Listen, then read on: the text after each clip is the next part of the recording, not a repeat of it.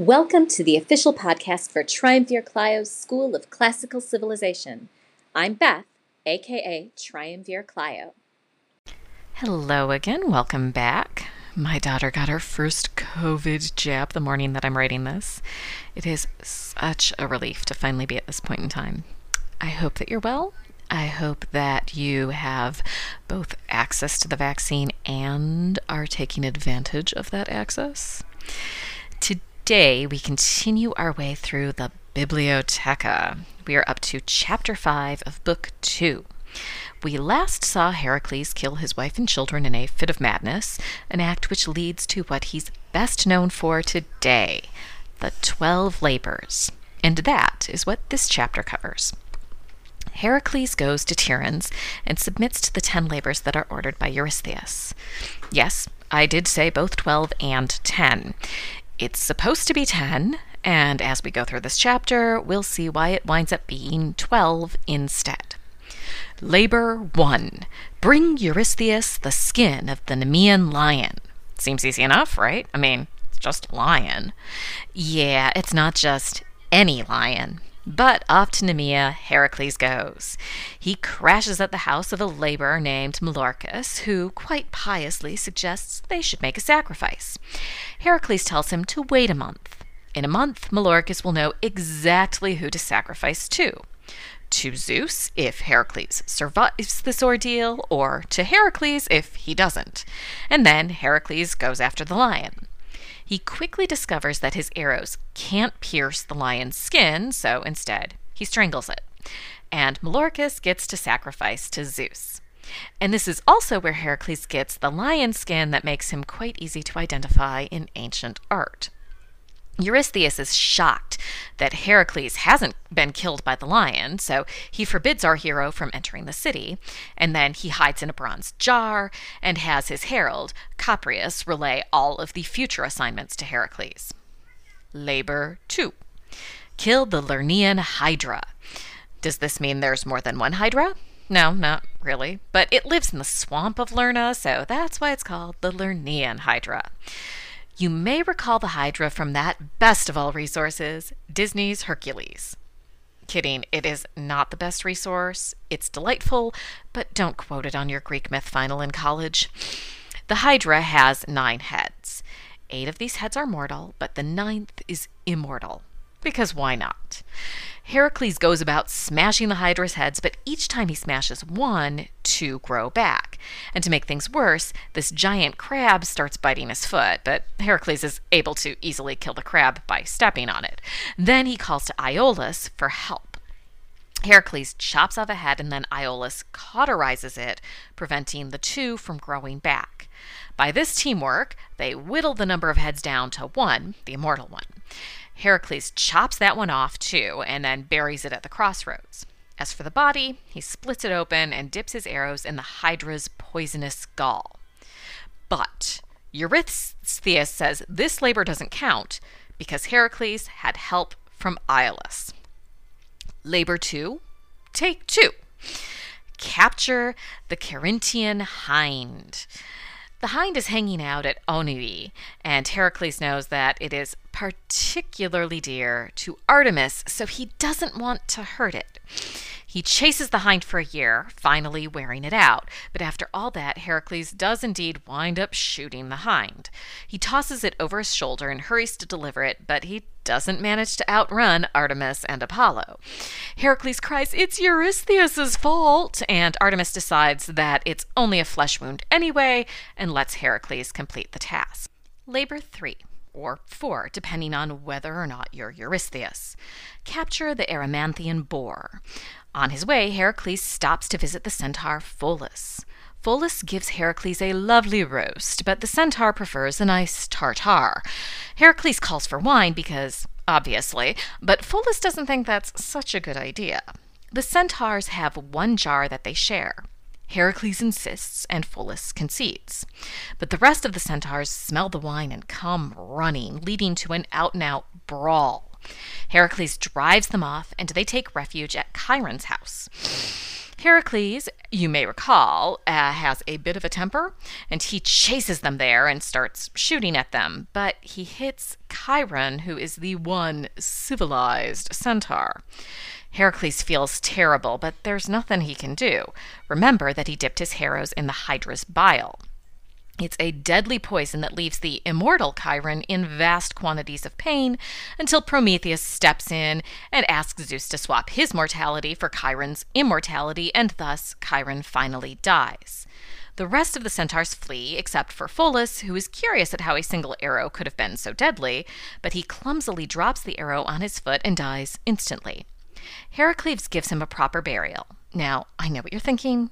Isn't this supposed to be about the uh, Erymanthian boar? It is. After all of this, Heracles finally gets around to chasing the boar down until it's too exhausted to escape unless he brings the boar back to Eurystheus. Labor 4, or 5. Clean the Augean stables. Augeas is king of Elis. Maybe his dad is the sun, or maybe Poseidon, or maybe Phorbas. It all depends on who you ask. Whoever his dad is, Augeas has a large herd of cattle, and he's not very meticulous about cleaning the stables. Heracles says that he'll do it if he gets a tithe of the cattle as payment. Augeas agrees. Heracles diverts the river so that the water runs through the cattle yard, washing it clean. But then Augeas learns that Heracles had been given this task by Eurystheus, so he refuses to pay up. Forget that. He never even promised to pay in the first place. Heracles takes him to arbitration. Augeas' own son testifies against him, so Augeas banishes him and Heracles before the verdict can be announced. And after all of that, Eurystheus says that this labor doesn't count either because Heracles did it for payment. Labor 4, take 2, or labor 6 if you're Heracles. Chase away the Stymphalian birds. This is a huge flock that have taken refuge in a deep, dark wood because they're afraid of the wolves. Hephaestus makes some bronze castanets which he gives to Athena, who gives them to Heracles. He uses the castanets to startle the birds, and once they fly out of the wood, he shoots them. Labor 5 slash 7. Capture the Cretan bull. Maybe this is the bull that Zeus used to kidnap Europa, or maybe it's the bull that Poseidon sent to Minos to sacrifice, but then Minos decided it was too pretty to sacrifice, so Poseidon made the bull savage. Whatever, it is definitely a savage bull, and it's definitely on Crete. So off to Crete Heracles goes. Heracles catches it and takes it back to show Eurystheus and then sets it free to roam all over the Greek mainland, which it does. Labor 6 or 8. Capture the mares of Diomedes of Thrace. Diomedes' dad is Ares, and his mares, they eat people. Heracles drives the mares to the sea, but Diomedes' people chase after him. Heracles puts Abderus, one of Hermes' sons, in charge of the mares so that he can deal with Diomedes and his men. Heracles kills Diomedes, and the mares kill Abderus.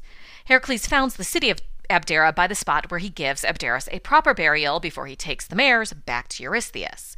Just like the Cretan bull, the mares are then set free. They roam around until they reach Mount Olympus, where they are finally outmatched by some wild beasts and eaten themselves.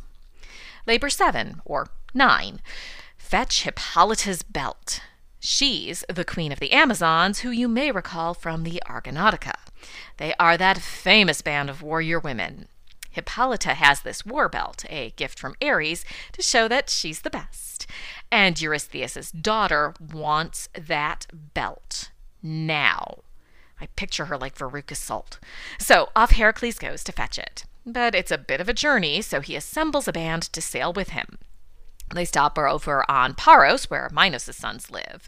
They kill two of Heracles' crew, so Heracles kills Minos' sons and besieges the town. The town sends representatives who offer up two men to replace those who were killed, and that's cool with Heracles, so he refills his crew and off they sail again, next landing at Mysia, where they visit Lycus. Lycus gets into a fight with the nearby king of the Bebryces, so Heracles kills that king and gives the land to Lycus, who renames it Heraclea, naturally. Heracles finally lands at Themyscira, where he is greeted by Hippolyta. He explains why he's there, and she happily agrees to help. Hera does not like this one bit, so she disguises herself as an Amazon and shouts that Hippolyta is being attacked, and the Amazons charge. Thinking he's been double crossed, Heracles kills Hippolyta, fights off the rest of the women, and then flees to Troy. Now, it just so happens that things are not going well at Troy, and not because of Paris and Helen. This is long before the whole Paris and Helen thing. You see, Apollo and Poseidon are mad because Laomedon had asked them to fortify the city, but then he refused to pay them for their work. So Apollo has sent a plague and Poseidon a sea monster and some floods. Laomedon, doing as the oracle tells him to, ties his daughter Hesione to a rock for the sea monster. Heracles saves her in exchange for some horses. But then Laomedon refuses to play, pay Heracles too, do you see a pattern here? Allow me Laomedon, not a nice guy. So Heracles announces that this means war before he sails off again. His next stop is Aenus, where he kills Sarpedon, one of Poseidon's sons, then to Thasos, where he dabbles in a little light colonialism, and then off to Torone, where he wrestles Polygonus and Telegonus, Proteus' sons, to the death. And then finally, he gets back to Mycenae, where he gives Eurystheus the belt. Labor 8, or 10. Fetch the cattle of Geryon. Geryon has three bodies, and he has these beautiful red cattle guarded by a two headed dog. Heracles wanders far and wide to reach this herd, even erecting two pillars to mark the boundary between Europe and Libya. Eventually, he gets there. The dog smells him immediately, but Heracles quickly smites it with his club. And then the herdsman arrives, so Heracles kills him too. And finally, Geryon comes running, so Heracles kills him. And then he and the cattle head for home. In Liguria, two of Poseidon's sons try to steal the cattle, so Heracles kills them. But along the way, one of the bulls escapes and takes up residence among a different herd. Heracles asks Hephaestus to watch the rest of the herd while he goes after the missing bull. He kills the owner of that herd and brings the bull back to Geryon's herd. But Hera has had enough and sends a gadfly to scatter the cows. After much work, Heracles manages to reassemble the herd and drive them to Eurystheus, who sacrifices them all to Hera. Labor 9, unless it's 11, fetch the golden apples of the Hesperides. Now, some people will tell you that the apples are in Libya, but they're really on Atlas where the Hyperboreans live. Mm-hmm. Bet you didn't know that. These apples were a wedding gift from the earth, from Gaia, to Zeus and Hera, primarily to Zeus, and they're guarded by an immortal dragon. And the Hesperides, too, of course, obviously.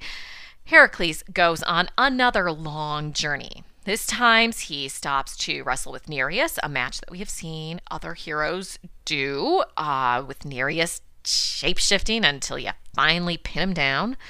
Nereus tells Heracles exactly where the apples are. Then Heracles travels through Libya and Egypt, killing people as he goes. And Thermydrae, he steals a bull to sacrifice and feast on. And the owner of that bull doesn't try to stop it, but he does curse, which is why the people in that land curse whenever they sacrifice to Heracles.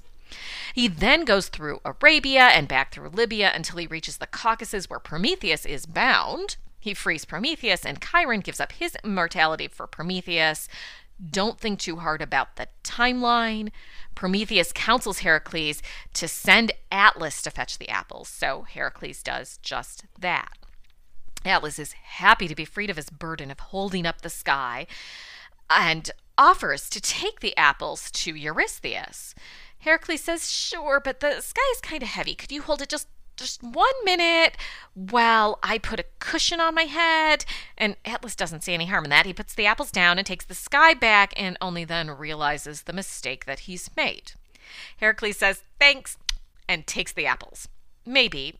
Some people say that Heracles gets the apples without any help from Atlas.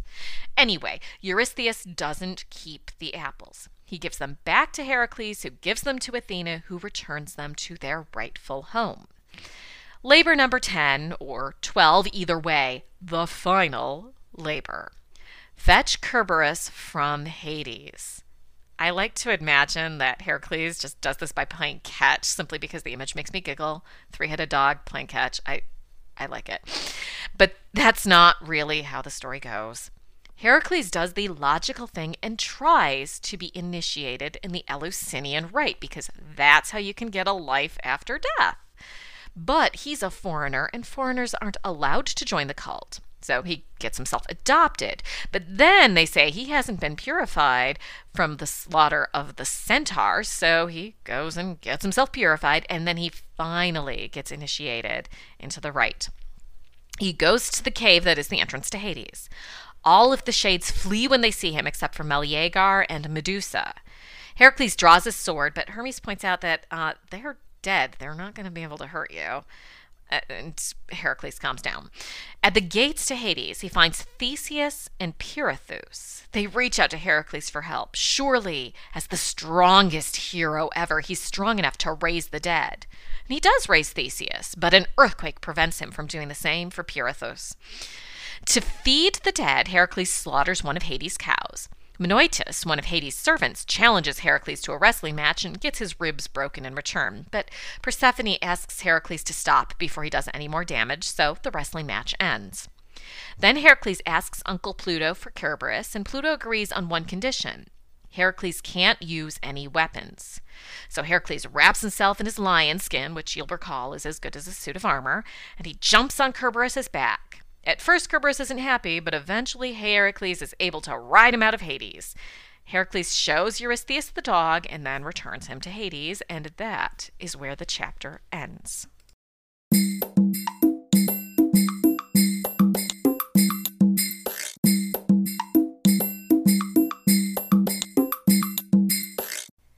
This is a long chapter. there are a lot of labors to cover, and we get great detail on some of these labors and absolutely no detail on others. That's the Bibliotheca for you. Those differences can be pretty funny as you're reading. There are labors that go into such minute detail that they could easily be expanded into full stories. And then there are the labors that just say, hey, he was asked to do this thing, so he did it. I do recommend popping over to the blog, though. Whenever I think of all of these labors, I tend to picture one Jack Russell Terrier as that greatest of all Greek heroes. And I did find that particular Wishbone episode on YouTube, so you'll find at least a link to it on the blog, if not a full embed. But the one thing that I really did want to touch on before closing this episode is how Hera fits into this whole chapter. You'll recall that Heracles wasn't originally Heracles' name. He was called Alcides until the Delphic oracle renamed him after Hera. And what stood out to me on this reading is how many labors are also related to Hera, in addition to her causing trouble with the Amazons and Geryon's cattle and just general mayhem. We also see things like the golden apples that were a wedding gift. And then there's the fact that the Nemean lion and the Lernaean hydra were both raised by Hera. And it's those two that really stood out to me on this reading. Um, what does it mean that Heracles is sent to kill Hera's foster children? It makes me think of Apollo killing, killing Python and supplanting the earlier goddess worship in Delphi with a shrine to himself. And I feel like we're seeing something similar happening here in these 12 labors. But I don't know, maybe Hera, as the wife of Zeus, is more powerful and harder to supplant. And so that's why we need these 12 labors to really lift up this male figure over the female one. I don't know. It, but those apples, um, they do get put back where they belong, unlike the Hydra and the lion, who are both killed and then subsumed into Heracles. They become part of him. The lion's skin and the Hydra's poison. The apples, though, really belong to Zeus. Um, even though they're a wedding present, it does say that they were a gift to Zeus, not a gift to Zeus and Hera saying that they went to Zeus and Hera was my um, adaptation simply because it's a wedding present, and so wedding presents really shouldn't go to just one person. I'm sorry, that's not how weddings work. Anyway, what stands out to you? Which is your favorite labor? Pop over to the blog and share. It's at triumvirclio.school.blog. The URL and maybe a link are in the show notes. I'm also on Patreon as Triumvir Clio, should you feel so inclined. In the next episode, we'll cover Seneca's Oedipus. Talk to you then. You can join the discussion of this and everything covered in this podcast by following the link in my show notes. And if you're enjoying what you've heard so far, please consider supporting the show with a monthly donation of your choosing, just like public radio. And please also consider giving a five star review on your podcatcher of choice so that more people can discover the fun that is Triumvir Clio's School of Classical Civilization.